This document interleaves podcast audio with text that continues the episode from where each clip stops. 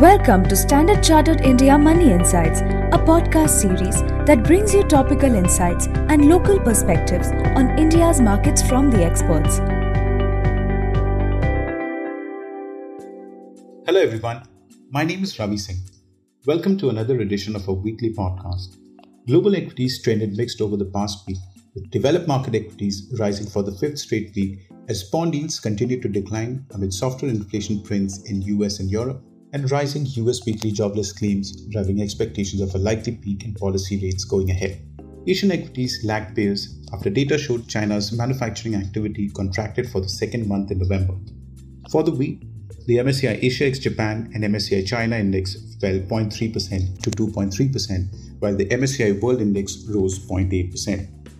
In the US, the Dow Jones Industrial Average, S&P 500 Index, and Nasdaq Composite Index rose around 0.4% to 2.4% over the past week. Back home, Indian equities gained for the fifth consecutive week, with India's market capitalization of listed equities crossing the USD 4 trillion mark for the first time. The Nifty index gained 2.4% for the week, touching a new all time high, driven by positive global cues, strong domestic macro data, improving foreign investor inflows into equities, and in line with consensus exit poll predictions for the state elections. Broader markets outperformed Nifty this week, with the Nifty Mid Cap Index up 3.2%, while the Nifty Small Cap Index was up 3% for the week. Among sectors, all sectors ended the week in green, with utilities, capital goods, and energy leading the rally with gains of over 3.5% for the week.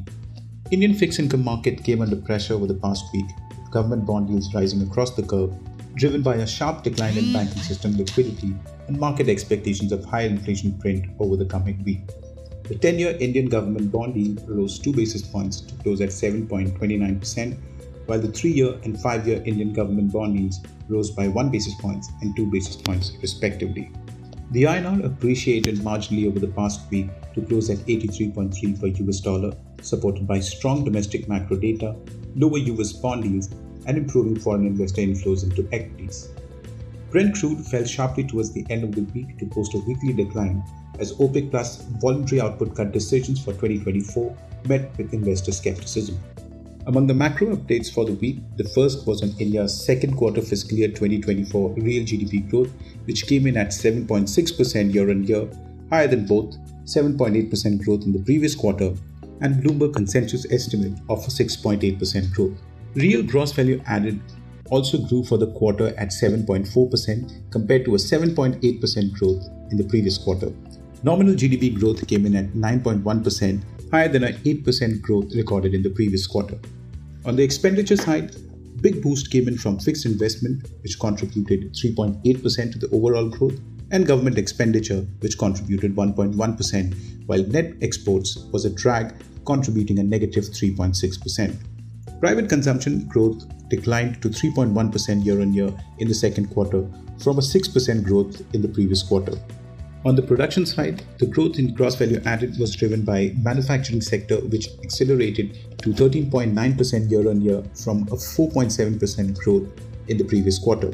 Construction and mining growth also accelerated at 13.3% and 10% year on year for the quarter.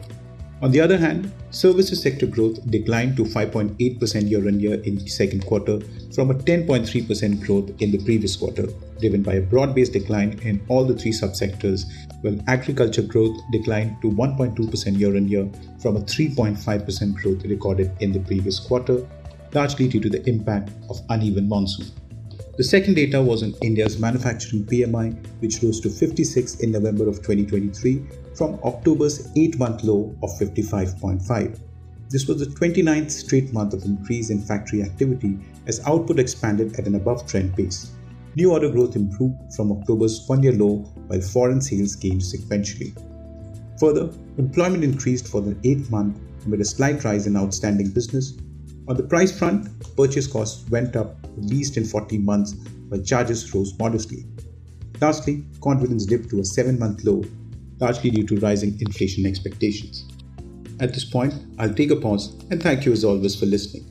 If you enjoyed this podcast, please like and subscribe. Have a great week ahead. Thank you for listening to Standard Chartered India Money Insights. Stay tuned for the latest updates and market trends by subscribing to our podcast. For more information, reach out to your Standard Chartered Relationship Manager or visit www.sc.com/in.